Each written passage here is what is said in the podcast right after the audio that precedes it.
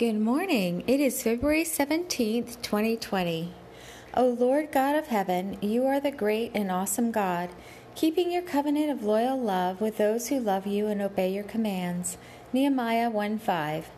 Great and marvelous are your works, Lord God Almighty. Righteous and true are your ways, King of the nations. Who will not fear you, O Lord, and glorify your name? For you alone are holy. All nations will come and worship before you, for your righteous acts have been revealed. Revelation 15:3-4.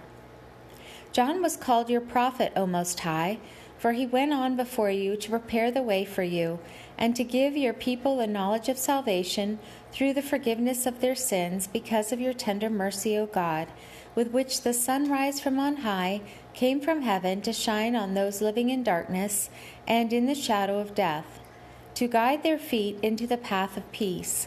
Luke 1:76-79. Jesus, you are the Lamb of God, who takes away the sin of the world. John 1:29.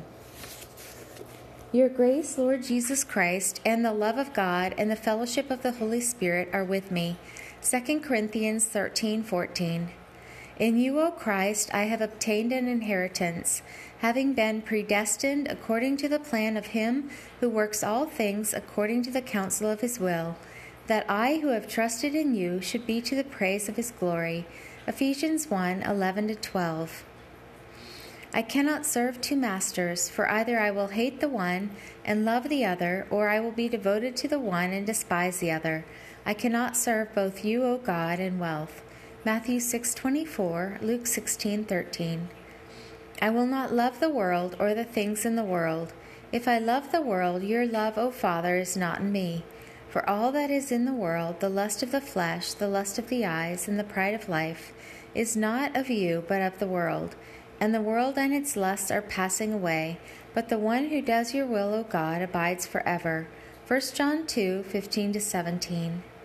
In Christ Jesus, your whole building, O God, is joined together and growing into a holy temple in you, in whom we also are being built together into your dwelling in the Spirit. Ephesians 2:21-22.